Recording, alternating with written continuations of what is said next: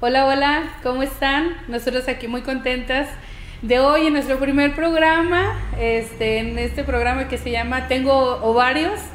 Estamos muy contentas, Patti, Ani y yo, su servidora, este, dando inicio con el, tema del día de hoy, eh, que como se lo dijimos el otro día que nos presentaron nuestros compañeros Neune y Juan Diego, eh, se va a llamar el estereotipo este, los estereotipos actualmente, los estereotipos en las mujeres. Pues antes de comenzar con, el programa y ya con el desarrollo y el material este, que tenemos aquí para ustedes, les queremos compartir a las personas que ya nos acompañan, que ya hay, pues poco a poquito váyanse conectando, váyanos haciendo este, sus preguntas, algunos comentarios para ir teniendo este, interacciones y ahorita irlos leyendo en los comerciales les queremos platicar un poquito de cómo es que inicia este proyecto. La semana pasada pues apenas fue la presentación, pero queremos eh, decirles pues cómo surge, cómo nace este proyecto y por qué estamos tan emocionadas. No sé quién quiera hacer uso de la voz. Súper emocionadas, nerviosas, pero, o sea, sobre todo emocionadas, porque bueno, el objetivo de este programa la verdad, chicas, es que no va a ser algo así como que somos las especialistas y es de aquí para allá, ¿no? Sí somos a lo mejor especialistas en nuestra rama, yo soy especialista en historia, lactancia, maestra también, psicóloga, y de lo que nosotros sabemos queremos aportar, pero sobre todo pues que ustedes estén participando, nosotros aquí estamos viendo los comentarios y todo porque queremos entonces, como dijimos en la presentación, que sea un programa que se nutra de todo lo que tenemos que decir. Así es, y pues les vamos a platicar la historia. En varias ocasiones eh, sus servidoras coincidimos, sobre todo en los eventos que se organizaban para el 8 de marzo, cosas que nos, pues, nos interesaban a las tres. Y estando en esos eventos o en esos momentos donde coincidía, coincidíamos, teníamos unas pláticas súper padres y súper interesantes y yo en lo personal decía, qué padre que todo esto tuvieran acceso más chicas, ¿no? Más mujeres, que pudiéramos nutrirnos entre todas, que en lugar de ser um, Annie, Patty, pues pudiéramos extenderlo a más mujeres. Entonces un día platicando con Moni, me platicó que traía su inquietud de un programa al aire, la verdad es que yo sí me emocioné y a pesar de que en mis proyectos de vida estaba como de frénate poquito, inmediatamente dije, sí, vamos. dije, sí, jalo. Y, entonces eh, se quedó en el aire, se quedó ahí, me dijo, he pensado en ti, he pensado en Patty, he pensado en otras chicas y entonces quienes logramos concretar esto fue, fuimos nosotras tres, pero con con las intervenciones y gestiones apropiadas de Moni. Eh, se aterriza, se logra aterrizar con la chona.tv, nos abren el espacio y me habla Moni y me dice, ya tengo todo. Y yo así, no Fue demasiado rápido. Sí. se va a hacer, se va a hacer, nos vemos el sábado. Sí, Moni me habló un martes, me parece, y nos vemos el sábado ya para tener, aterrizar todo. Y en lo que hacíamos la estructura del programa, de qué es lo que queremos eh, tocar, qué temas queremos abordar y demás, pues empezaron a salir muchísimos temas que dijimos, no, pues como tres temporadas. Sí, tenemos de verdad una mistura de, pro, de programas ya preparados, pero esto tiene que salir todavía más de lo que salgan de acá de redes. Sí. Y yo de verdad sí quiero retomar esa parte de cómo empezó el programa porque Moni solamente era una invitada para un programa. Ah, sí. Tal vez en el programa de Diego, no sé dónde. Pero Moni salió toda acá fregonzosa y dijo, quiero un programa. no quiero una entrevista, quiero un programa. para mis amigos y para mí. Exacto, ¿no? Uno, dos, tres por mis amigos. Entonces a mí me encanta que eh, coincidió con Juan acá atrás de cámaras y demás, y que Moni también no haya tenido, eh, o sea, como que ni miedo, ni pena, ni nada de decir quiero mi programa. Y se armó y aquí estamos en el primer programa de Tengo varios. Sí. Qué emoción, la verdad. Sí. bueno, fíjense en este aspecto que decía Patti, eh, ya habíamos platicado, ¿verdad? Pero a mí me gustaría platicarles cómo sale el nombre. Les comparto, el otro día me dice mi mamá, es que tengo varios. ¿Tú crees que tengo varios? De verdad, pero varios. Digo, sí, mamá. Entonces, entonces estuvimos un sábado, les compartimos que para que hoy estemos aquí, este, nos hemos tenido varias reuniones, o sea, es algo muy pulido, a lo mejor sobre la marcha hoy nos atropellamos un poquito, pero está con mucho amor, con mucho amor pensado, con mucho trabajo muy bonito. El punto es que, que salieron este, matices de mujer, los nombres, y eh, se acuerdan que decían matices de mujer, y luego Patti me encanta que diga, ay, mija, ¿tú qué sabes de historia? Búscate algo que signifique y que nos empodere. Y estábamos hablando de los estereotipos, y dice Ani, pues de estereotipos tengo varios, y yo, entonces no sé quién de las dos comentó, oye, y tengo, o sea, de, de estereotipos tengo varios, entonces tengo o varios. Entonces, no, pues se queda, se queda y, eh, bueno, sí, un hombre fuerte, un hombre empoderado, un hombre que viene a, a romper cosas. No es un programa de princesas. Estamos con toda la apertura, aquí con el permiso de Luis, de hablar y decir groserías también por si se nos salen, ni se asusten. Este, pero también, bueno, quiero aprovechar el espacio porque en, el, en la búsqueda del nombre, para nosotros era muy importante el logotipo. Y ahí este, también nos eh, le pedimos a Susi Gutiérrez, diseñadora gráfica, una excelente diseñadora. Este, oye Susi, fíjate que estamos trabajando en este proyecto. Y Susi pues también nos hizo comentarios bien bonitos. Dice es que ya se necesitaba ese programa y todo. Y el logo que ustedes están viendo en su pantalla es eh, este producto de Susi sobre la marcha y pues a lo mejor eh, se le van a ir dando como toquecitos, oye, como para dejarlo. Pues hoy nos prestaron la sala del programa de, de Juan Diego, ya sobre la marcha vamos a ir poniendo nuestras aportaciones, este, pero así es como surge. Así es como le, quisimos dar un toque femenino. Una boobie. y, y pues trajimos las chichis. Ahí está, va, llenándose de detallitos. También más adelante les platicaremos de una dinámica porque andamos buscando eh, gente que trabaje la cruceta. Tenemos por ahí una idea, pero pues manténganse ahí sintonizados y demás. Sí, ¿no? sí, sí, sí. Y yo digo, chicas, que sí hay que presentar el programa y todo, pero hay que presentarnos. Sí. De dónde venimos, este, a dónde queremos ir y demás, ¿no? Sí, bueno, pues ahora tú empieza, Pati. Yo empiezo.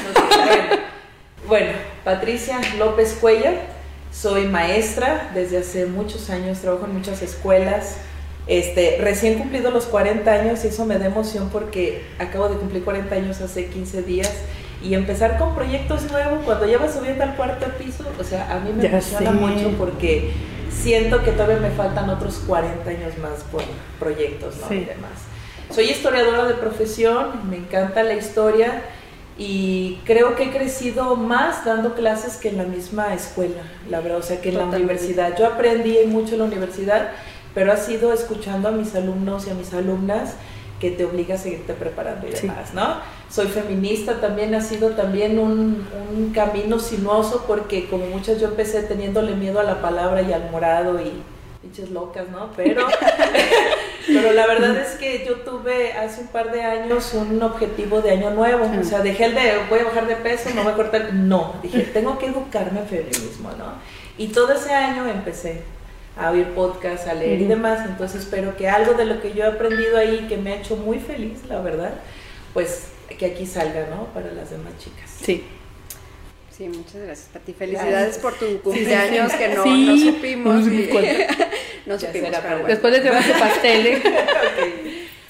Bueno, pues yo eh, soy Ani Gallardo, soy, tengo formación en psicología y soy licenciada en Ciencias de la Educación, maestría en Educación y eh, certificada como asesora de lactancia.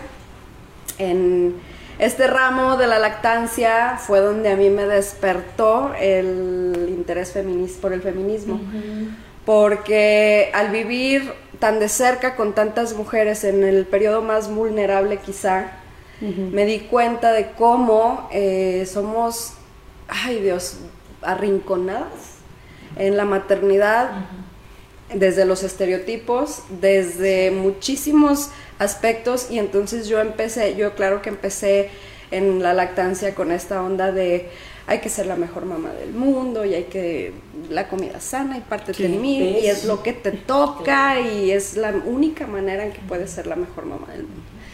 Entonces empecé a cuestionarme, a cuestionarme, bueno, ¿y realmente vale la pena? Bueno, y este canijo me va a decir un día que no me mete en su vida y yo aquí estoy. Entonces empecé a, a, investigar y empecé, gracias a unas compañeras de la misma organización, empecé a empaparme de, sobre todo sobre la importancia de la elección de las mujeres. Si decides parir natural, si decides una cesárea, si decides fórmula, si decides pecho, si decides crianza respetuosa, crianza tradicional, es lo que a ti te acomoda, lo que a ti te sirve y lo que a ti te funciona. Entonces empecé a empaparme y a empaparme y, empecé a alzar poquito la voz y poquito la voz y fue del modo que, que logré, como dice Patti, formarme más formando que en, en mi mismo proceso de formación. Muy bien. Bueno, pues gracias. y este, pues bueno, yo me presento. Mi nombre completo es Mónica del Carmen Vázquez Huerta. Me ubican más por Moni Huerta. Les digo, en vida yo le decía a mi papá que era mi nombre artístico. le digo, sí, le digo, es que así es como me ubican. Este, entonces, pues Moni Huerta, de profesión soy asesora psicopedagoga, tengo 16 años en el ámbito educativo. Básicamente, bueno, a mí me da mucho gusto en este aspecto que he estado desde educación, perdón, eh, educación especial hasta dando clases en universidad, pero 15 años he estado dando clases en CECITEG. Ah, ahí he alternado pues en CECITEG y otros espacios. En su momento trabajé en DIF, tuve un cargo público y sobre la marcha pues también me fui preparando con algunas certificaciones pero algo que a mí también me dio como ese giro fue que hice la maestría en terapia, terapia familiar, tengo mi consultorio y no es que les venga a decir, oiga, fulanito me dijo no, pero aportaciones de allá que nos pueden servir aquí y de alguna manera también el año pasado terminé mi certificación en programación neurolingüística. Entonces, estamos con el mejor de los ánimos cuando conformamos al equipo este grupo de amigas que a lo mejor no nos habíamos juntado así como tal en, en otros momentos, pero sí queríamos que fuéramos mujeres, este, pues que ahí anduviéramos echándole ganas en diferentes aspectos. Y entonces cuando también decidimos iniciar con los temas, uno del que primero decidimos fue los estereotipos. Y a lo mejor, bueno, pues vamos a ir este, eh, hoy desenvolviendo este tema eh, pues con qué quisieran que empezáramos, eh, a ver muchachas. nosotros ya ven que pues, nos estuvimos preparando mucho para este programa, entonces anduvimos nosotros en nuestras escuelas donde nos movimos, agarramos alumnas y maestras que se dejaron, las arrinconamos y les pusimos preguntas, ¿verdad? Entonces fueron tres preguntas las que nosotros les hicimos y nos vamos a ir de una por una. Entonces, si ustedes nos están siguiendo en redes, por favor, manifiéstense. Yo ya vi que por ahí nos están mandando muchísimos saludos. Es que, es que vean qué mensajes tan bonitos, ah. ¿no? Antes. Braulio Hernández dice mi reconocimiento y admiración para cada una de ustedes, ya que son el parteaguas. Qué responsabilidad. Qué padre. Para realizar aportaciones sociales a todas las mujeres y con ello contribuir a una mejor sociedad. Enhorabuena y que vengan muchos éxitos. Gracias. Lupita Romo, Guadalupe, mi psicóloga. Martínez, mi super compañera de, de, de básquet. ¿Cómo me gusta bajar con ella? felicidades chicas, saludos a tan maravillosas y especiales mujeres, mi reconocimiento, éxito. Gracias, Lupita. Fanny también ah, dice, soy su fan. Ah. y yo la tuya, Fanny. Fanny, tan linda. También Wendy, eh, Wendo nos, nos manda un corazón morado, me encanta que sea púrpura porque es el color de las mujeres, ya lo vamos a platicar de eso. Y mi alumna Jay, este, Jade, que anda por ahí, dice, por cierto, la mejor consejera, es que hemos platicado mucho. Ah. Y entonces, pues tomándonos la confianza de nuestras alumnas y todo, nos fuimos con la pregunta, ¿verdad? La primera pregunta que queremos que nos contesten es para ustedes, ¿qué es un estereotipo? ¿Sale? Em, oímos mucho de los estereotipos y demás, pero pues hay que ver qué es lo que las mujeres reales entienden por estereotipo, ¿no? Y de ahí nos vamos poniendo. Entonces, ¿cómo ve, señor productor? Nos vamos a la pregunta. ¿Nos sí. tiempo? ¿Quiere que sigamos platicando? Uh, pongo la pregunta una Sí, sí. La cápsula 1, vámonos entonces para escuchar qué contestaron con qué es un estereotipo. Mm, bueno, yo el estereotipo lo relaciono más como la expectativa. O sea, lo que nos impone la misma sociedad, nuestra familia, de lo que una mujer tiene que hacer esto o el hombre esto. Pues para mí un estereotipo serían aquellas ideas y moldes dentro de los que se etiqueta a una mujer y que no le permiten ser ella en su vida diaria. Pues mira, eh, creo que a lo largo de, la historia de la sociedad, este, se han manejado etiquetas, a, e incluso a, todas las personas. Para mí un estereotipo es eso, una etiqueta que se te da. Palabras ya. fuertes. Sí, volvimos. Pues sí, fíjense, yo lo que noté un buen, en, sobre todo en las chicas que a mí me tocó ir su entrevista, es que utilizaron mucho la palabra molde. Sí y el molde es la forma que es y no admite más porque si te pasas el molde se derrama todo lo que tiene ahí, ¿no? Sí, fíjate que en ese aspecto, Patti, yo lo mencionaba en algún momento porque, bueno, cuando eh, estuvimos platicando del programa, Patti me decía, es que yo entiendo por estereotipo una cosa, y yo les comparto, yo le decía a Patti que entendía, para mí un estereotipo es lo que creemos que debe de ser. Entonces, si creemos que debe de ser de esa manera porque el estereotipo, el ideal es esto, entonces todo lo que salga de aquí, pues va a estar mal. Y desde ahí, pues lamentablemente estamos en una, bueno, en una sociedad donde a veces hay muchos juicios de está mal, entonces, y se hacen como muchas críticas. ¿Sí me explico? Entonces, no sé tú de lo que veías, Ani. Yo con, con las chicas que me tocó entrevistarlas, pues también eh, me gustó ver que hay chicas muy conscientes donde nos hablan de que el estereotipo es lo que te marca, cómo debes de ser, ¿verdad? y, que dicen, pero pues no es correcto, o sea, no siempre aplica. Entonces yo aquí diría, pues quizá nunca aplica. Porque el estereotipo es la, la construcción social que hacemos implícitamente, inconscientemente y en conjunto todos, o sea, todos lo asumimos de que la mujer debe de ser de tal forma, el hombre debe ser de tal forma, el negro tiene que saber bailar, el abogado tiene que ser deshonesto, eh, o sea, son muchos estereotipos que no solo hay de género, ¿no? O sea, a lo largo de, de nuestra vida hemos construido y hemos asumido diversos estereotipos. Y en, en el caso de las chicas que me tocó entrevistar, veía como esta diferenciación que logran hacer de pues es lo que te dicen que hagas, pero pues no necesariamente tiene que ser así. Y es cierto lo que dices, o sea, es algo que ni siquiera, o sea, nadie toma una clase de cómo ser mujer y así, ¿no? Entonces, a mí, o sea, vuelvo con el nombre de Tengo Varios, a mí lo que me encanta que sea el Tengo Varios es porque a, a raíz de la condición de ser mujer, de nacer, con un aparato reproductor femenino, ¿no? Entonces es cuando se te empieza a asignar, ¿no? Sí. O por ejemplo el asunto de los aretitos, ¿no? Que ahorita yo veo que esta generación está cuestionando todo y se me hace muy padre. Porque algo que yo nunca me hubiera animado o pensado cuestionar es porque yo tengo aretes desde que nací, ¿no? Pero entonces ya desde ahí nuestras mamás siguiendo como han sido los siglos de crianza, La crianza. han sido ahí está, le toca aretes porque es chica, ¿no? Entonces a partir de ahí ya nos empezamos a ir por un canalito, este, que realmente a fin de cuentas el estereotipo siempre viene de fuera. Nunca nos cuestionamos de que yo soy así y, de aquí es para afuera, ¿no? Al contrario, viene de fuera. Es como el, perdón, la referencia para tú saber a dónde tienes que dirigirte, cómo tienes que dirigirte. Sí, no, y en ese aspecto ahorita que tú también mencionabas, Pati, yo también se me viene mucho a la mente como, por ejemplo, bueno, les voy a contar una anécdota. Cuando yo era niña, bueno, es que no nos llevamos tanto Pati y yo, nos llevamos tres años, sí, no, porque cumplí 37, pero el punto es, bueno, voy a hacer esta referencia Voy a hacer un, recuerdo de, ellas. Yo recuerdo a Patty en la prepa, así como toda como, ajá, o sea, rebelde. Y yo decía, ¿por qué esa muchacha, o sea, no sabía que era Patty, ajá, ¿por qué se viste así?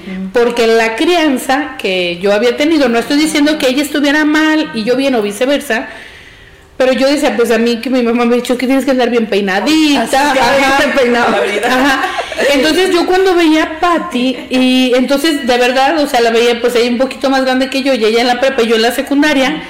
Y yo decía, ¿por qué se ve como tan rebelde? Entonces desde ahí empiezan justamente como los estereotipos. ¿Quién me dijo a mí que, que un- una mujer tiene que de- ser de cierto El tipo. cabello, por ejemplo, en lugar de traerlo con rastas, debe de ser sedoso, largo, como Ajá, Rapunzel. y bri- brilloso. Sedoso. Y jugar Sí, con él, ajá. claro, porque símbolo Sí, de feminidad. Y luego déjenles cuento otra anécdota. Ahora sí que Ahora sí, oye, No, yo me acuerdo mucho de Ani, de verdad, eh, pues hija de profes, ¿verdad? De la maestra Conchita y pues tu papá. Yo se me hacía bien curioso ver, no sé por qué Ani, me fijé, me, me gustaba verte tus, tus guaraches que siempre traías, porque Ani se me hacía súper femenina. O sea, de verdad, Ani así muy chiquita, pues ella es más chica que yo, pero súper femenina, entonces... Yo desde muy chiquita observaba que era muy observadora, entonces yo decía, ¿qué es lo mejor? Y luego, por ejemplo, es como las filas. Fórmate en esta fila, pero luego este, te dicen que no. Y yo en ese aspecto, bueno, ahorita vamos a entrar a otra pregunta, que es qué estereotipos nos han puesto. Porque cada una de nosotras nos han puesto ciertos estereotipos o nos ponen un estigma que es Tráiganse el una, tequila. una, una seña aquí y, y siempre comentamos que, bueno, yo amo vivir en la chona, siempre he estado aquí y para las personas que nos están viendo del extranjero es como nos hace como mucho arraigo, pero también nos limita mucho. Entonces, no sé, quisieran comentar algo más de lo de los estereotipos o nos pudiéramos ir pasando a la Es que, segunda ¿sabes? pregunta. A mí que se me hace interesante que, como estamos diciendo que el estereotipo viene de fuera, si hay un momento en el que uno se da cuenta que algo ya no hizo clic con lo que tú traías de tu crianza, ¿no? Sí. Yo sí me acuerdo exactamente del momento. Y lo estuve pensando toda la semana Ajá. y dije, sí, cierto, y fue en el kinder. Porque, dejen decirles que, bueno, yo soy de la generación que crecimos con Canal 5. Ah, Y en sí. Canal 5 salían los Thundercats. Sí. Entonces, o sea, Leono, Sí. musculón, pelo rojo, este, la espada del augurio. A mí, a mí se me hacía padrísimo Leono, ¿no? Entonces, alguna vez estábamos mis papás allá haciendo el mandado, pues yo pedí que me compraran un leono, porque, o sea, no era cualquier leono. Ajá. Leono se ponía la espada del augurio y que se le prendían los ojos de rojo. o Ya sea, no. Sí, sí, sí. Entonces yo se lo pedí a mi papá eh, y, y al, al contar lo que se puede pensar, me lo compró. O sea, no me dijo de que, ay, no, mejor una Barbie, no. Me lo compró. Probablemente le robé más porque a lo mejor dicen, ¿para qué no? Pero me lo compró. Todo bien, todo perfecto, yo era feliz con mi leono y me lo llevó al kinder, ¿no? No. Abajo del kinder del Pablo había una resbaladilla y ahí se ponían las niñas. Ajá. Y llevaban sus ponis y llevaban sus barbies y demás. Y yo llegué con mi leono así, quiero jugar. Yo quería que me contara con el leono y sí me acuerdo que una niña me dijo, ay no, ese es de niños. Yo sentí ahí como que se me quebró porque dije, ¿pero por qué? O sea, se mueve el león, otra y la espada del Sí. augurio. Y de ahí, pues, Emocionense o sea, conmigo, sí, somos o sea, niñas. alábenlo, ¿no? Ajá. Pues total que yo ahí como que se me quedó muy grabado eso. Yo no recuerdo qué pasó después, si me fui o demás, pero se me quedó grabadísimo eso.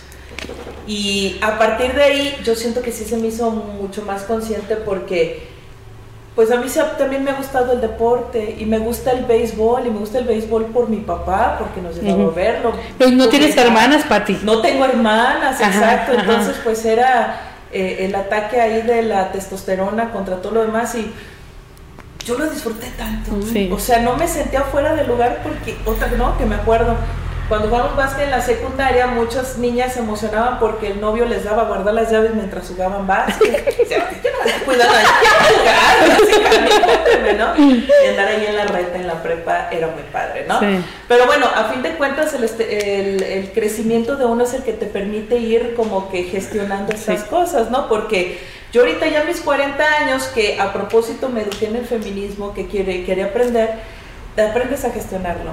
Pero hay chicas, adolescentes o niñas que están viviendo ese estereotipo y lo Sí, sufren en sí. silencio. Es cuando de plano se me hace. Peligrosísimo, ¿no? Muy peligroso. Sí, fíjense que en ese aspecto, y a lo mejor va a ser interesante ahorita que tú dices eso, Pati, Ani, que no tuvo hermanos. Pero yo, por ejemplo, soy la hija mayor y luego siguen dos hermanos y luego siguen dos hermanas. Bueno, somos nueve hijos, ¿verdad? Pero yo convivía con mis dos hermanos. Entonces, yo les cuento como anécdota que yo me enseñé. O sea, mi mamá jamás me limitó en ese aspecto porque mi mamá cuenta en la mañana me platicaba, voy a, voy a hablar un secreto de mi mamá, pero decía, porque dije, mamá, mi abuelito sabe eso, dijo, no, nunca, nunca ha sabido que en la primaria el ma- mi mamá era tan buena para béisbol que el maestro metía a, a jugar. Y que en una ocasión, dice mi mamá, que le dieron el batazo y de hecho vio a, pasar a mi abuelito y entonces ella como que se espantó porque el mismo maestro sabía que no dejaban jugar a mi mamá y le da la bola en, la, en el estómago, entre ella asustada y la bola toda sofocada entonces, en ese aspecto, o sea, por el, antecedente que tenía mi mamá, a mí mi mamá jamás me negó, pero entonces yo crezco y yo me enseño.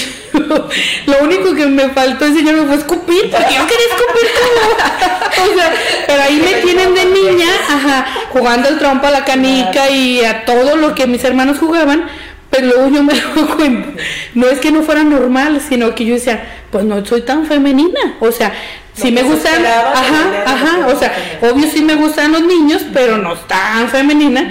Entonces, y a lo mejor se me hace muy curioso yo viendo crecer a Ani, no sé por qué se me queda muy grabado, porque yo usaba unos guaraches muy bonitos, no sé, se me queda muy grabado, pero luego yo decía, ¿por qué somos tan diferentes? Veía a Patti, o sea, ahorita que en, este grupo que estamos como tan rebelde con sus razas y sus playeras de colores, y luego veía en el femenino y yo decía, ¿yo en qué grupo estoy? O sea, ¿se me explico? Claro. Entonces, en ese aspecto es cómo nuestro desarrollo, cómo nuestra historia, cómo nuestra crianza eh, va a delimitar mucho quiénes somos y también a partir de eso, cómo nos desarrollamos, como esa flecha que se está formando y que va a salir a la sociedad. Sí, con respecto a esto hay un tema muy interesante que es en cuestión de género, o sea, de lo que tiene que ver con los géneros. Sí, que las nuevas generaciones empiezan, y esto del lenguaje inclusivo y de tantos géneros y todo que está causando tanto revuelo, pero nada tiene más sentido y lo veo yo en una clase con mis alumnas, es, hay que entender que hay género, que es lo que se te determina de acuerdo al sexo con el que naces. ¿Sí? Evidentemente, sexo solo hay dos, masculino o femenino, pero el género, género lo atribuyen a, dependiendo de con qué genitales naces, ok. Pero después existe la identidad de género y la expresión de género. Y son situaciones que, con, aunque todo tenga que ver con el género, no te limitan ni se establece de que la mujer, entonces yo les platico siempre que tengo una amiga muy cercana que tiene una pareja, o sea, ella, ella es lesbiana, y tiene una pareja y tú ves a la, a la pareja de mi amiga en la calle y jamás por aquí te pasaría pensar que es lesbiana, porque el estereotipo que hemos creado de las lesbianas, ah, como eh, de la camisa de cuadros, pelo corto, ajá, el tatuaje aquí en el brazo del ancla, burras, pantalón de mezclilla holgado, y claro que su, su este, preferencia sexual, que es muy diferente a todo lo demás que acabo de mencionar, eh, pues no comulga con los estereotipos que tenemos. Entonces, qué padre que ella pueda vivir tanta libertad y ser tan, tan flexible en todo esto y que a mí, la verdad, para ser sincera, me ayudó mucho a entender la importancia de la libertad que cada quien elige, ¿no? O sea, yo elijo bueno, soy mujer, me identifico como mujer, pero mi preferencia sexual va dirigida a la mujer y mi expresión de género es muy femenina. que, que también habría que cuestionar qué es muy femenino, porque, o sea, aquí no hay como, como un rango de decir, ya de aquí para allá ya no eres femenina, o sea, porque sigue teniendo los genitales femeninos, entonces sigue teniendo varios chichis, o sea, no, no necesariamente se sale de lo femenino, se sale del estereotipo de lo femenino. Eso sí es bien importante decir porque dijimos, bueno, es que a lo mejor sonaría que yo con el leono y Moni con los trompos queríamos, o sea, ser como ellos, ¿no? Como los hombres, no es que quisiéramos identificarnos como ellos, yo simplemente quería tener la oportunidad de hacer las cosas que ellos hacían. Porque a mí a lo que me tocaba entonces en mi pues estaba más chido jugar con el leono que a la planchita y a, huevo, claro. Los niños me monopolizaban mucho el patio de juegos porque jugaban fútbol y a nosotros dijeron, quítense porque les van a pegar. O sea, ellos ocupaban el espacio, entonces a mí se me hacía tan padre verlos tan libres con pantalón, corriendo por ahí. O sea, yo quería esa comodidad. Y fíjate, yo creo de ahí viene luego también el, el, ese conflicto que hay aquí de que hay chicas que no se sienten cómodas con su cuerpo porque simplemente no cumplen con ese estereotipo de lo que se esperaba que fueran ellas, ¿no? Y fíjense que bueno, es que el cuerpo y la imagen corporal es otro tema. Sí, no, ya saben, ahorita eh, hablando de esto, ya estuvimos hablando también como de los estereotipos, pero ¿qué les parece si escuchamos de las participaciones que tuvimos? eh, personas si se han sentido eh, con algún estereotipo. Vamos a unos comerciales primero. Ah, no, primero vamos a unos comerciales. Te dijo mi mamá que siempre no. comercial. sí, para que hagan sus pendientes, arrimen botana o algo y ya ahorita nos vemos. Prepárense un café.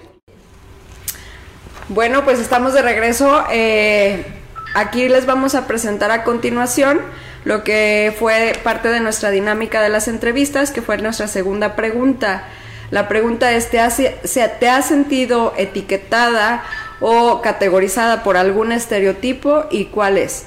Y vamos a ver lo que nos respondieron. Desde chica, eh, como soy la única mujer entre dos varones, eh, siempre he sido como un poquito más ruda a lo que se le acostumbra a una niña normal. Entonces, pues nunca me gustaron cosas así como ballet o lo que se supone que tiene que tener una niña. Y siempre fui como más deportiva y así.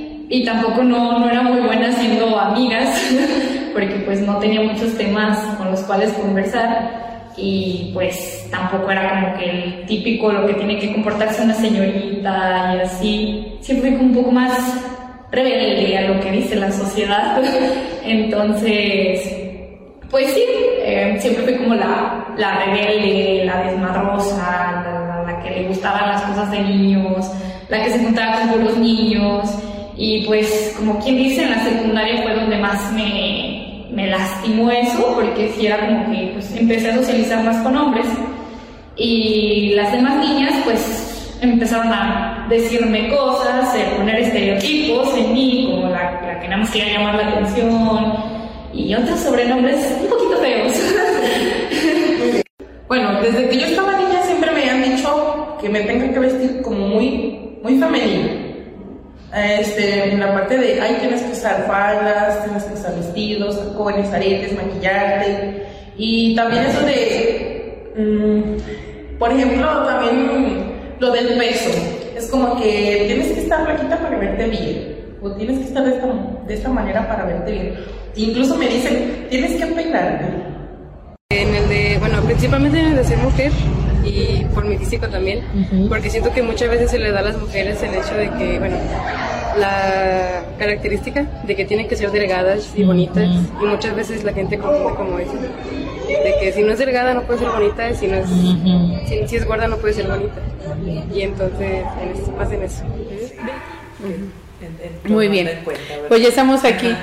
Ahorita estamos comentando lo que dicen. comentando y escuchando las, eh, los comentarios de las personas que nos apoyaron, se nos venía mucho a la mente y ya lo habíamos mencionado, eh, cómo de alguna manera, y yo misma me pongo de ejemplo, a la sociedad ha atribuido la belleza con un físico. Y en días pasados, a un claro ejemplo tenemos el de Michelle Rodríguez, este, actriz, comediante, que fue portada de revista, de una revista de belleza. Ahí tenemos en, en la pantalla y hubo muchas críticas y burlas hacia ella. Este, ella después eh, molesta, porque se muestra muy molesta, dice que quién determina los cánones de belleza. Y ella viene ahorita a, está trabajando con esa parte del respeto del cuerpo, o sea, y, y ella dice, yo me siento hermosa, o sea, si los demás no me ven hermosa, tengo también derecho a amar y a ser amada. Y algo que, que nos gustó mucho era que decía que no está peleada con su cuerpo, decía, mi cuerpo es una revolución. Entonces, casualmente, las personas, este, bueno, ahorita muchas de las veces no se estereotipan o como esa persona no es bonita, no tiene derecho a, no tiene por qué. Entonces, desde esta parte yo les comentaba a Patti muy en particular ayer que platicábamos, les dije que yo también ya fui víctima de esta parte. Sí, o sea, como me señalaron por mi peso, este, burlas en internet, y lejos de eso, yo, yo le decía a Patti y a Ani que yo mi filosofía es vamos a luchar contra eso que a veces nos puede generar miedo. Entonces, ¿cuántas personas se pueden limitar en, en hacer algo por el estereotipo que les están poniendo? ¿Verdad? Pero bueno, es eh, algo de, pues esta parte de los Un estereotipos. comentario súper breve y así nada más para, para complementar lo que estás comentando, Moni. Es bien importante que esto lo concienticemos y lo visibilicemos. Los estándares de belleza que nos ponen a la mujer actual son inalcanzables, irreales. ¿Por qué? Porque detrás de esos estándares de belleza hay una industria millonaria. O sea, esos estándares que te ponen del 90, 60, 90 eh, son cuerpos que son naturalmente difíciles de obtener, a menos de que te sometas a una cirugía mayor, que es- estamos hablando de que es una cirugía que pone en riesgo tu vida y que aparte no es nada barata. El- la industria millonaria es lo que está detrás de estos estándares de belleza porque les conviene, ¿sí? Vivimos en una sociedad gordofóbica. ¿Por qué? Porque el cuerpo delgado representa privilegios. Entonces, que Michelle esté presente en una revista que ha sido solo ocupada por, cuerpo del- por cuerpos delgados, eso nos habla de que evi- evidentemente es una revolucionaria. Y padre que ella tenga la autopercepción de decir y denominarse eh, guerrera y de decir yo no estoy, yo no tengo pedos. Si tú los tienes, tú trabajalos, pero eso es tuyo, a mí déjame en paz. Sí. Y esto es algo que cabe mucho rescatar porque queriendo entrar en estos estereotipos de belleza, nos violentamos nosotras mismas de una manera que les voy a dejar una pregunta de tarea, nada más así de tarea. Párate frente al espejo y no critiques absolutamente nada. No critiques ni tu postura, no, o sea, párate frente al espejo y no empieces a hacer las modificaciones de las poses que como hemos visto son poses que favorecen y que eso es lo que vemos en Instagram y en redes sociales, ¿ok? Nada más, párate frente al espejo, no cuestiones nada y dime cómo te sientes sin hacer esas modificaciones y sin decir, y si tuviera más acá y si tuviera menos acá, ¿cómo te sientes con eso? Es todo. Ahorita estoy leyendo un comentario que nos dice Gwendolyn, dice, y desafortunadamente aquí en el mundo real esos estándares muchas veces están impuestos por las mismas mujeres. Fíjense que yo difiero. Realmente se nos pide vernos bellas para ellos. Sí. Exacto. No para nosotros, es hazte bella para conseguir marido, porque conseguir marido está la felicidad. ¿No te acuerdas? ¿no? Bueno, eh, un- había un decálogo de la buena esposa. Oh, Dios, sí. Sí, sí, lo has visto. Ay, Pati? sí, el Sí. mismo que me pasé por el arco del El decálogo de la buena esposa, pero justamente ahí decía, Pati, en los últimos es luce bella para, luce, aunque estés cansada, no lo demuestres, luce bella para que cuando esposo- tu esposo llegue, eh, sorprende con una sonrisa y ofrécele quitarle las ojos. No, vamos. Dije, no inventes. Sí, o sea, y, y también quiero completar con eso, o sea, de verdad que cansado es estar pensando como mujer todos los días cuántas calorías, cuál es la faja, cuál es el maquillaje, o sea, las mujeres son muy creativas, pero estamos tan ocupadas viéndonos en el espejo, no como la tarea que nos das, porque esa me encanta, pero en el espejo criticándonos, Sí. que nos perdemos de todo lo que pasa en el mundo. No, y sabes que Pati genera desde muchas frustraciones. O sea, porque Claro. imagínate, como decía Ani, ay, mejor me quito aquí o con no sé qué.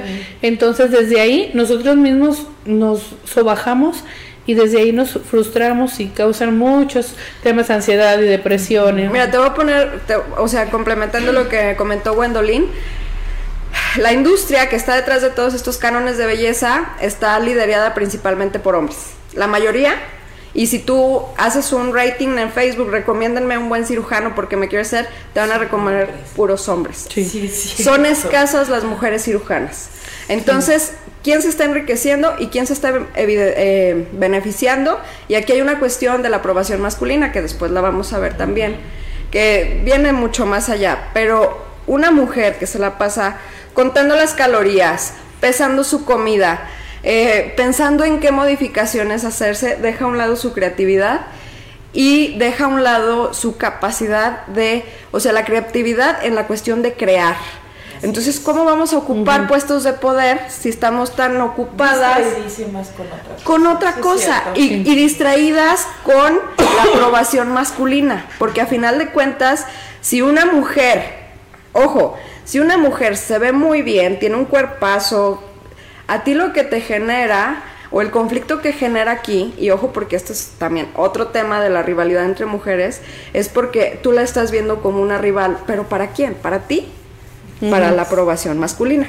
Entonces, híjole, Qué triste. de verdad quisiéramos quedarnos aquí hasta las 11 de la noche. Pero tenemos material. Es que tengo que me da agüite porque entonces en este mundo donde todo se mercantiliza, tú te conviertes también Claro. en un objeto. Eres un Sí, producto. fíjate que en algún momento veíamos y se va a oír feo, pero es como cuando van a comprar un animal o como, o sea, cuánto, Las ferias de- ajá, o sea, Ajá. Entonces, eh, con base a eso se pone como un precio, entonces es como para agradar a... Y es interesante, o sea, es interesante. Está bien chistoso que estaba viendo un, un, estaba escuchando un podcast, déjenmelo de tarea porque ahorita no me acuerdo cómo se llama, porque escucho muchos, entonces luego se me pierde en qué punto está la información. Pero hablaban de que una mujer morena, o sea, un cuerpo estilizado, una mujer morena al hombre le interesa para sacarla a bailar un rato. O sea, sabemos que bailar un rato no es el término que va, pero vamos a empezar suavecitos. Pero la mujer blanca acuerpada la quieren para esposa. Para reproducir bebés güeros también. Clara. Dios. o sea, ve nomás lo que tú dices de las ferias y demás. Entonces, sí, exacto. O sea, ¿dónde? Un amigo mío a quien estimo mucho vende semen y seleccionan así, o sea, seleccionan, obviamente semen bovino, bovino y seleccionan así. Ay,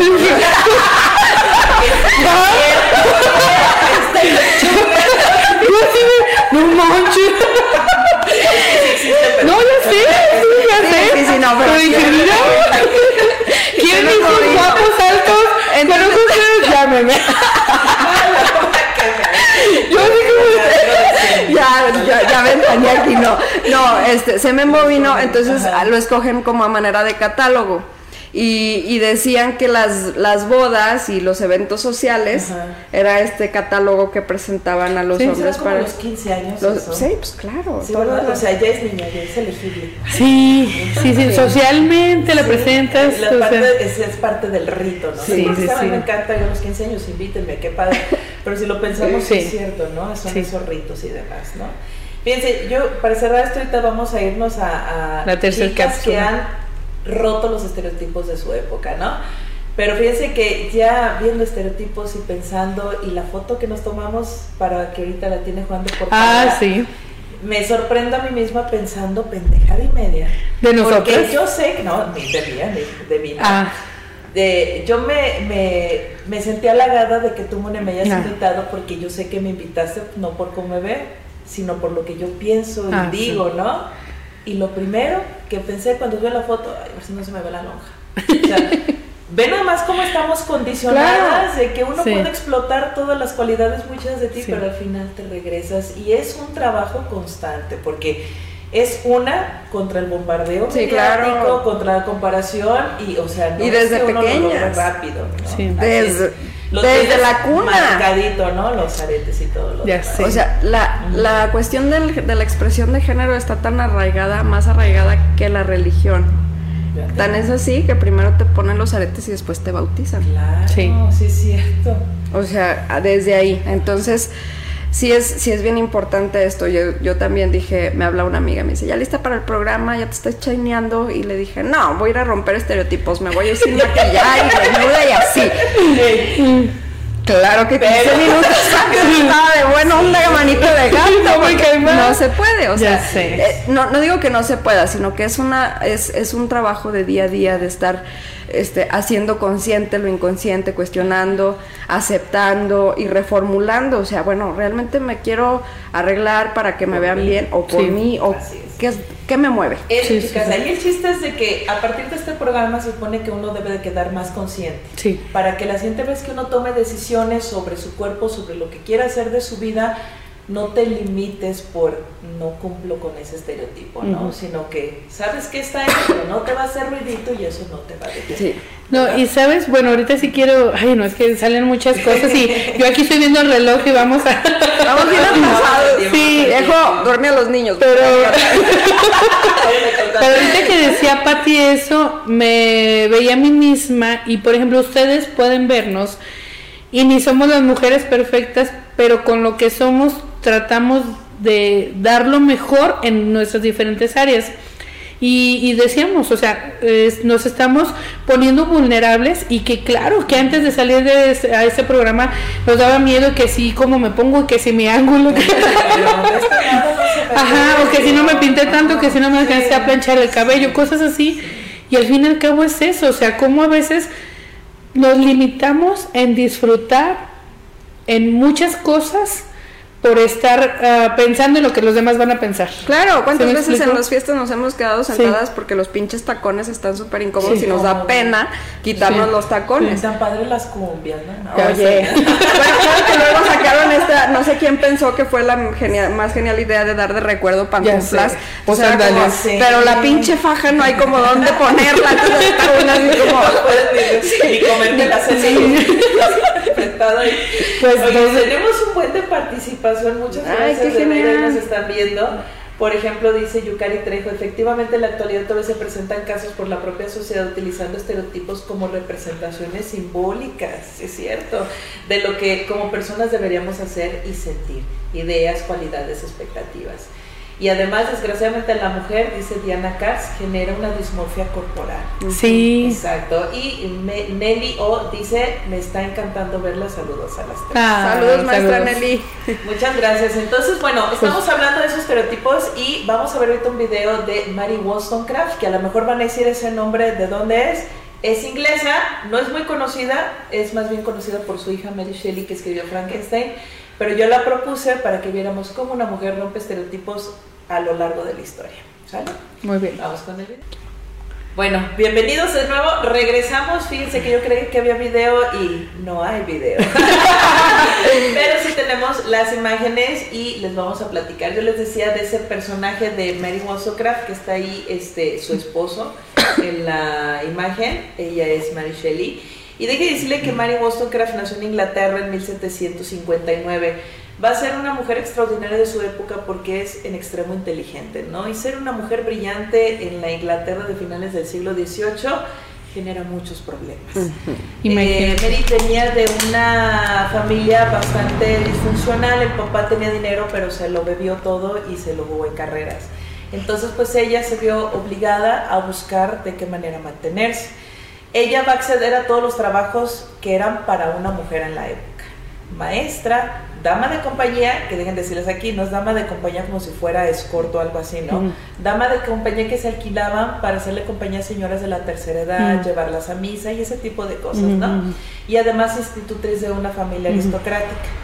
Entonces le llega la oportunidad de su vida cuando uno de sus amigos que era editor le dice, pues haz un libro sobre eso, ¿no? Educación a las mujeres. Y va a ser de los primeros libros y de hecho es precursora del feminismo porque en ese libro empieza a abogar por los derechos de las mujeres, finales del siglo XVIII, ¿no? Lo que está muy curioso en la vida de Mary Wollstonecraft es que así con su brillantez, como diría que les Mastreta, se enamoró como las mujeres inteligentes, como una idiota.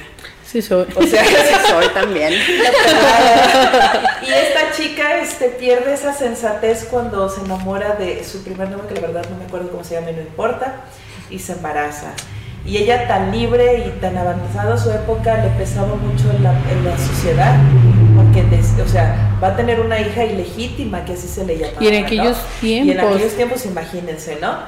Pasa un año donde se deprime mucho y un intento de suicidio, pero conoce a su segundo esposo, Mm. que va a ser el papá de Mary Shelley, ¿no? Eh, ella va a fallecer 10 días después de dar a luz. Oh. Eh, fiebres pauperales creo que se llama, pero pues es eh, toda la higiene y ni siquiera el sentido común de lavarse las manos antes de atender a, las señoras, ¿no? Entonces pues ella va, va a fallecer, pero le va a dejar ese legado a Mary Shelley, que es la escritora de Frankenstein. Y bueno, esta niña Mary Shelley va a estar siempre muy cerca de su mamá porque vean nada más el impacto, ¿no? Ella le va a gustar ir a escribir a la tumba de su mamá. Entonces se sienta allá fuera de la tumba de su mamá y escribe una de las novelas góticas por excelencia, que va a ser Frankenstein, ¿no? Que con esto termino. O sea, Mary Shelley también, al igual que su mamá, rompe estereotipos porque qué señorita de la época va a escribir tan oscuro con monstruos que Claro. están hechos de pedazos de cuerpos. Porque no es un libro de, recetas de cocina. Exacto, ¿no? De, de tips.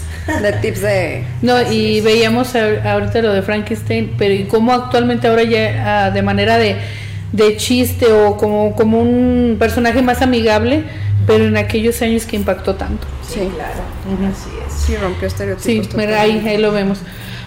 y pues no sé si quisieran, Pati, pues como ves, eh, para ir, eh, no, todavía nos falta un ratito del programa, Ajá. pero para irnos a la tercera pregunta. Y de ese es el video. Ah, sí. La tercera pregunta, Moni. que dice, ¿qué necesita una mujer para ser feliz? Hay diferentes hay diferente contexto para sentirse realizada una mujer. En mi caso, para sentirme yo realizada, yo tengo que tener un estudio. No me veo casada, no me veo con hijos, no me veo siendo una ama de casa, pero puede ser que en otra mujer ella es su, o sea, se, se intentó ser realizada, se puede ver casada, con hijos, con un buen trabajo, y en mi caso no, yo quiero un buen trabajo, no quiero hijos, no quiero pareja, no quiero casarme, pero quiero salir, quiero viajar, quiero tener mi casa, no tener una persona que me esté guiando, o sea, yo quiero tomar mis propias decisiones. Creo que se ha dado mucho la idea de que la mujer ocupa a un hombre, a una persona para ser feliz, pero creo que es más necesario que las mujeres se den cuenta de que estando ellas mismas y pudiendo ser independientes y metas para ellas mismas, se puede lograr mucho para sí mismas. Pero creo que dentro de las cosas que necesitaría yo y el resto de las mujeres quizá para ser feliz, paz mental, una tranquilidad, este, no solamente personal, sino también quizás en una comunidad, vivir dentro de una, de una comunidad que me pueda otorgar seguridad. Eh, también el trabajo con mi propia autoestima, la aceptación de mi propio cuerpo, de mi propia forma de ser, de mi esencia, para poder así tener eh, la oportunidad de relacionarme con los demás de una manera más sana. Por ahí sería algo que necesitaríamos para poder ser felices, ya que problemas siempre vamos a tener, pero depende de cómo los abordemos y cómo canalicemos también las emociones que lleguen a nosotros con respecto a esos problemas y pues una conquista diaria de la felicidad porque no es una receta de cocina con una varita mágica y cada día ya tienes la felicidad comprada. Nada más. Muchas gracias. Por nada. Para mí lo que una mujer necesita para ser feliz sería que se le diera la libertad de opinar o de realizar su vida sin que se le juzgue o que si se le ponga un tipo de etiqueta o de así mismo que se le incluya un estereotipo. Son varios factores que se tienen que tomar en cuenta, desde el amor propio, el amor de tus amigos, de tu familia, eh, tu vida día a día. Yo creo que son varios factores. Muy bien, pues bueno, pues escuchábamos ahorita eh, lo que cada una de esas chicas nos compartían de los eh, estereotipos y qué necesita una mujer para ser feliz. Y les quiero compartir, bueno, ahorita estábamos checando los comentarios, Miriam Gómez dice, sería maravilloso que toda esta información llegara a todas las personas desde educación básica, ya que hoy en día las niñas desde temprana edad están muy frustradas por todo lo que ven, ya sea en TikTok y diferentes medios. Sería de mucha ayuda empezar desde cero a ir rompiendo los estereotipos dentro de la, educación. Y comentábamos que por eso es lo importante, ayúdenos, compartan, denles a conocer. Todos los miércoles estaremos en este espacio a las ocho y media para, queremos ir, eh, bueno, hace rato no dijimos nuestro eslogan, pero es deconstruyendo tu realidad. Entonces es esas construcciones que ya tenemos es vamos reaprendiéndolas para aprender todos e irnos forjándonos como con una, una sociedad mejor. Entonces, bueno. Bueno, también vamos a leer el, el, comentario de Jess M. Franco. Saludos, Jess, una mujer Mm. también a quien admiro mucho y ha roto este- estereotipos a nivel local porque anda en las construcciones, es arquitecta, entonces eh, se metió a un ambiente Sí, y a un de terreno que Sí, totalmente. Ajá. Entonces ella nos dice, también hay un estereotipo en las mujeres y es que como te ven, te como te ven juzgan tu capacidad para hacer las cosas. Una mujer femenina y rubia no siempre es hueca y banal, ni una mujer de lentes y sin maquillaje es la más lista. La capacidad de una mujer no se puede medir por cómo se ve. Sí. Y esto es completamente cierto y va muy de la mano porque estos estereotipos de la rubia está tonta, de la rubia es hueca, de la rubia es celador únicamente, viene de las películas, de Sí. cómo los medios influyen para que tú generes esos, esos estereotipos. Sí. Entonces somos víctimas de lo que vemos, ojo ahí, porque de lo que tú estás viendo es lo que inconscientemente te está nutriendo y los, las construcciones que tú vas haciendo. Entonces sí es importante que ahora, como dice Miriam también, desde educación básica vayamos cuidando qué vemos y qué ven nuestras infancias. No, y no nada más, Ani, desde educación básica. Todas las mamás jóvenes Claro. que nos están viendo, cómo están criando a sus hijos y a sus hijas. O sea, porque, bueno, ya vendrá otro tema, pero el machismo se promueve en casa. Claro. O sea, pensamos que la escuela y la sociedad, cuando al fin y al cabo, desde el hecho, y lo vamos a decir abiertamente, cuando la mamá le dice "Es que júntalo tú porque eres la mujer, ya desde ahí, o sea, entonces el hombrecito de la casa anda muy Juan Camaney, porque tú eres el que me tienes que atender porque mi mamá dijo. Entonces, o sea, sí, es importante hablarlo en la primaria, pero mucho que es reforzamiento en casa. ¿Cómo estamos criando en estas creencias a nuestros hijos? Acuérdense que todas las labores que se hacen en el hogar y de cuidado son habilidades básicas de un adulto responsable. Entonces un adulto responsable, sea hombre o mujer, debe al menos saberse preparar algo para comer, debe de saber Subsistir. mantenerse Sí, en lo, li- sí. lo básico. Entonces no tiene por qué estar peleado. Y antes de que se me olvide, fíjense que descubrí en la semana un libro que me encantó, 45 páginas, precioso. Nomás que el, el nombre de autor es difícil porque es nigeriana. Mm. Lo voy a leer tal cual, ¿no? Dice Chimamanda Ngozi Adichie y se llama Querida hija Huele, que es una amiga que le pidió este, consejos de cómo educar a su hija. Y le pone, querida hija Huele, cómo educar en el feminismo y habla precisamente Mm, de eso, mira, ¿no? Que nunca lo limites por ser niña, porque ser niña no es una justificación para hacer o no hacer nada. Entonces, ya les- después vamos a irles compartiendo, ¿verdad? Una lista de Libros. series, de libros, de si a ustedes les interesa seguir cultivándose en este tema y seguir aprendiendo, pues ahí va a venir, Sí. ¿no? Y dice este Susi Gutiérrez, Frankenstein es el producto de los sentimientos de frustración de una mujer frente a un mundo gobernado por hombres que pretenden utilizarla y relegarla a labores menores.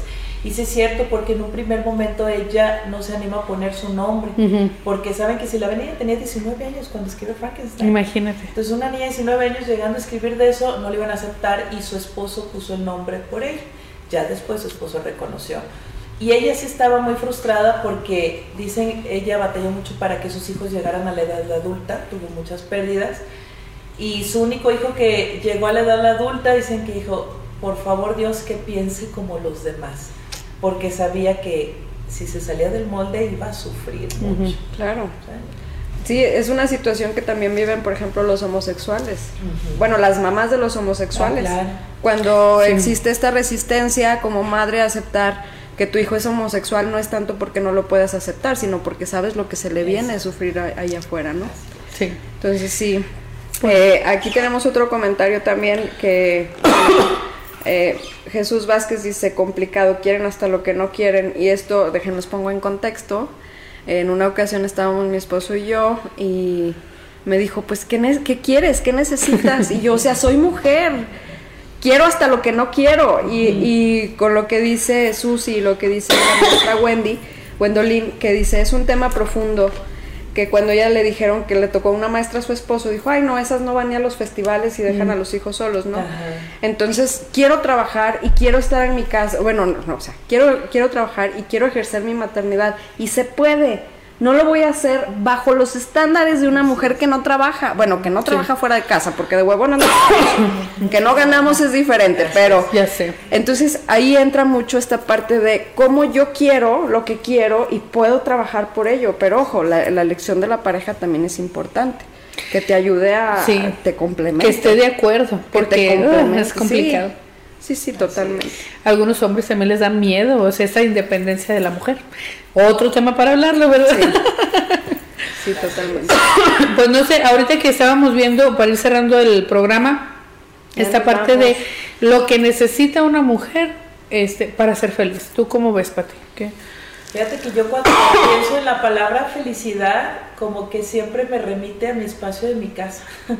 O sea, porque yo siento que en mi casa, que es mía y la estoy pagando, y estoy muy orgullosa de ello, este, es un espacio donde mis hijos pueden ser ellos y llegar a descansar. Es nuestro espacio, es un refugio de todo lo que viene del mundo. Y si yo pienso felicidad, pienso en mis gatas y en la hora que hago de comer o en la hora que este, preparo clase para mis alumnos porque pienso en cómo lo van a aprender ellos, ¿no? Entonces yo creo que la felicidad debe de ser esos pequeños momentos, no puedes ser feliz todo el tiempo, No. es imposible, No. ¿no? Pero son esos pequeños momentos que te van cargando de energía para el siguiente bajón, ¿no? Sí. Y mantenerte así. Entonces para mí es eso, esos pequeños momentos. Muy bien. Pues aquí el, Ay, caray, perdón. la idea, la idea que teníamos con respecto a la tercera pregunta era si nosotros nos cuestionamos de niñas cómo veíamos a una mujer realizada o cómo era una mujer feliz. La veíamos casada, con hijos, atendiendo al esposo, entonces vas creciendo y vas deconstruyendo tu ideal de mujer feliz y de mujer realizada. Y entonces Jessie puede decir, yo, para mí, este, me veo realizada y me siento realizada, llena de mezcla hasta las chanclas. La maestra Wendy puede decir, me veo hasta las trancas de marcador y de estar enseñando con, a los alumnos. Y así podemos ir construyendo cada quien su propia idea. Y, y, y ojalá todos tuviéramos la, la oportunidad de vivirla. Por supuesto, porque ahorita que lo dices sí es cierto, a lo mejor se hubiera dicho, ay, bueno, está en mi casa con mi marido, pero en mi escena no hay marido, estoy muy feliz en casa.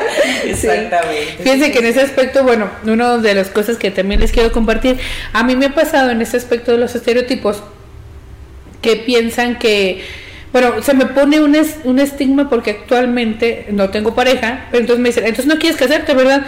Pues sí, se da la oportunidad, pero entonces ¿por qué no tienes hijos? y empieza como un bombardeo. Yo en este aspecto creo que la mujer para ser feliz necesita ser respetada, pero sobre todo respetar sus decisiones, su espacio.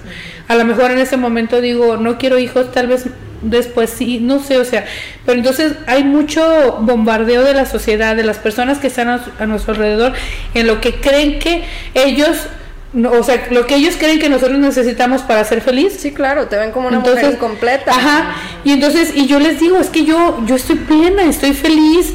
Hay áreas, que, perdón, que quiero ir trabajando, pero no significa que porque no tengo un hombre en mi cama o una persona que esté ahí, o sea, estoy frustrada y pobre de mí. No, o sea, le digo, en este momento estoy disfrutando de estudiar, prepararme, estar en este espacio con ustedes, mis amigas, mi familia. Tal vez en otro momento no tenga algo de lo que sí tengo en este momento. Y yo para cerrar mi participación se me viene a la mente en la tarde el juego de Mario Bros. ¿Se acuerdan que el objetivo era llegar como a cierto nivel? Ajá, entonces, pero entonces llegar como con la princesita, no, no, sí, o sea, es, un, es algo importante, pero sobre la marcha que vamos ganando monedas, esa es la felicidad. Si estamos pensando que la felicidad ajá, va a ser hasta el final, cuando tenga, cuando sea, cuando compre, cuando... No, o sea, vamos a estar frustrados, entonces mejor sobre la marcha disfrutar con lo que en este momento tengo. Porque si estoy pensando en lo que no soy o en lo que no tengo, en lo que quiero, pues solamente vamos a estar frustrados. Así es. Y, y aquí, aquí esta idea de los estereotipos y por cómo salió el nombre es precisamente porque dijeron, bueno, y cada quien diga, dijo la maestra Patti, bueno, cada quien diga qué estereotipos tiene. Ajá. Entonces yo dije, pues tengo varios. Y Moni dijo, pues yo soy la soltera, yo la ama de casa, la de cómo se tiene que comportar una madre de familia, una ama de casa, la casa Abnegada. limpia, abnegada, calladita. Y qué revés se llevó el marido, ¿verdad? Porque se quedamos debiendo. Pero sí, este, gracias a, a que a lo mejor eh, tengo un esposo muy consciente, no ha sido tanto, tanto choque, sí hemos tenido el, para la adaptación, pero luego Patti también nos compartía su estereotipo de la divorciada, ¿no? Que es otro estigma y que yo creo que le vamos a dedicar un solo programa a cómo el, ajá, el divorcio viene a ser, o sea, piensas en un divorciado, lo ves desatado, lo ves este Pero parrandeando. si es hombre. Sí, claro, si es si es una hombre. mujer. No, si es una mujer, primero los hombres la ven en celo. Ah, claro. La, la ven como si estuviera en celo. Y las mujeres o la, la sociedad en general, a las divorciadas, tienen una concepción de las divorciadas como de que va a estar amargada, es que ya le hace falta, fracasó, Sí. que le hizo falta, no dio el ancho. Entonces, todo eso son cargas que inconscientemente traemos todas las mujeres. Claro que el hombre también las padece, como de pues eres el hombre, eres el proveedor y tienes que ajustar con las cuentas y todo lo que... Pero si nos ponemos a verlo crudamente, son menos las cargas que llevan ellos que las que llevamos nosotros. O sea, con la simple elección, o sea, un amigo se divorcia y los amigos le dicen, yo te arrimo las morras. Una mujer se divorcia y es como de, ¿y qué vas a hacer? ¿Y tus hijos? ¿Y, y, y si los va a ver? O sea, ¿por qué al hombre nunca le cuestionan, ¿y tu mujer sí va a venir a ver a los hijos? O sea, no, son tuyos, o sea, cuando son de los dos, ¿no? Sí, cierto, fíjate, porque a mí me relaciona mucho mi sentido de felicidad con mi, eh, con mi estado civil. Claro. O sea, me ha llegado a decir una señora, me dijo, bueno, pero pronto vas a poder rehacer tu vida y ser feliz. Y yo pensé, bueno, rehacer mi vida, entonces los últimos años he estado muerta, soy un zombie, ¿qué he hecho pues en mi vida, no? Y no, en toda esa vida he estado esos momentos de felicidad que yo me voy construyendo a partir de mis decisiones, ¿no? En ese aspecto, bueno, perdón, ¿qué dices tú, Pati? Ya no sí- permiso de que nos alarguemos aquí, eh, dice. A mí me decía una persona en una ocasión, mira, Moni, es que si no te casas, pues ten un hijo. No sabes qué felicidad da tener un hijo. Entonces se me hizo muy chistoso porque acto seguido dice, no, es que mi papá está súper triste. Y ya le digo, pues que tengo un hijo. O sea, si la solución fuera tener hijos, imagínense, o sea, las familias interminablemente, entonces, en ese aspecto yo creo que es cada uno de nosotras y de los hombres también tenemos metas, tenemos cosas por hacer y, y lo importante es estar plenos con nuestras Con nuestras decisiones, sí. Y ese va a ser otro tema, la desromantización de la maternidad. Ah, sí. Porque nos venden desde pequeñas la idea de que solo te vas a sentir feliz cuando tengas hijos. Y efectivamente es una experiencia transformadora y que solo quien ha sido madre puede entenderlo y que solo, o sea, sabes, pero vi un meme una vez que dije, jamás algo había estado tan acercado a la realidad que decía, tener hijos es como inyectarse heroína. Ves gente completamente demacrada diciendo, recomendándote que lo hagas porque es lo mejor de la vida, o sea, y, y realmente sí, o sea, y está, o sea, está un, un sujeto cargando un bebé todo demacrado, ¿no? Y es lo mejor que me ha pasado, es como y es cierto, o sea, porque no nomás es la, la experiencia de, de No, tenerlos la y crianza. de ver la crianza, la manutención, porque también, o sea, Salud, claro que claro. Sí. sí, o sea, y entonces hay que decir, o sea, desconstruir toda esta idea que tenemos de que la maternidad es lo más precioso y que una mujer solo puede ser feliz teniendo hijos cuando conozco mujeres No. sin hijos que son inmensamente felices. Sí. y también mujeres que han vivido frustradas por no tener hijos porque les han vendido la idea. Y yo digo ocupas te los presto o sea no hay problema. O sea si quieres ver la chinguita que es te los dejo tres días y te apuesto lo que quieras a que vas a decir. Y era como les decía yo la otra vez uno realmente no regresa a los hijos porque ya se encariñó con ellos pero porque no estabas consciente de lo que venía. Pero bueno ya hablaremos de eso en otro tema. Y Sí. Nos quedamos con, vamos a las últimas participaciones. Agradecerles de verdad Sí, que están súper sí, activos. Sí. muy, muy activos y la verdad eso nos, nos enriquece muchísimo. Eh, Noeli Rojas dice, en casa empieza el machismo, cuando se dice sírvele al papá, hacerle un café y el papá viene a gusto, claro. Ah, Neva Pérez, ¿qué Ah. les puedo decir, chicas? Solo felicitarlas por el programa, ya quiero que vengan los demás, saludos. María Arri- Arredondo, está muy cortito el programa, deben alargarlo, ya. Me une, muchas felicidades por el programa, muy interesante y que vengan más, saludos. Mayra Hernández eh, nos dice que lo que necesita un- una mujer para ser feliz es buscar superarse y ya sea tener éxito o buscar una familia, pero lo, definen, lo definimos nosotras mismas. José Manuel Picasso dice, la educación en casa es base para erradicar este tipo de pensamiento. En lo personal, mi madre divorciada y un poco adelantada a su época, nos puso a todos a trabajar parejo, tanto en labores domésticas como en apoyo en la economía del hogar, y eso ayudó a crear personas que no dependieran de un sexo u otra forma de salir adelante. Sí. Y Jessie dice, la felicidad es algo muy subjetivo, cada quien encuentra la felicidad de manera diferente, claro, o sea, volvemos a lo mismo.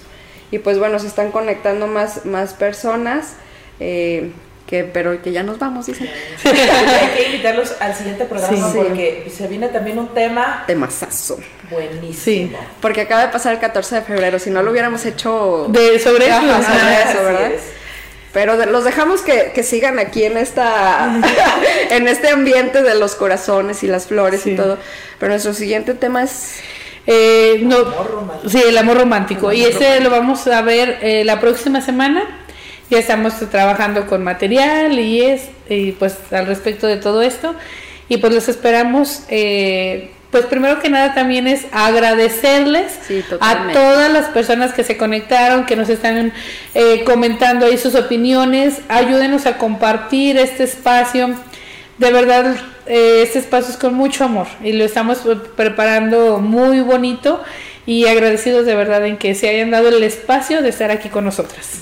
Sí, muchísimas gracias por sus participaciones, por sus comentarios son aportaciones muy valiosas para nosotras porque nos ayudan a nutrir, enriquecer, porque luego a veces ya teníamos pensado algo o se nos estaba yendo algo y ustedes nos aterrizan así bien sabroso con estas participaciones.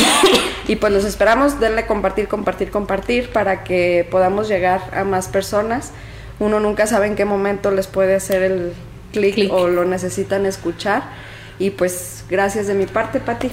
Entonces ahí tenemos un correo electrónico también este, se los paso, es tengo ovarios, arroba lachona.tv, para que nos manden, por ejemplo, si el tema que viene es amor romántico, platíquenos sus experiencias. Y si se sabe que yo quiero platicar mi experiencia, déjenme anónimo, ¿Sí? platícanlo porque todo eso nos sirve a nosotros y les aseguramos, porque en este asunto las mujeres lo personal es lo político.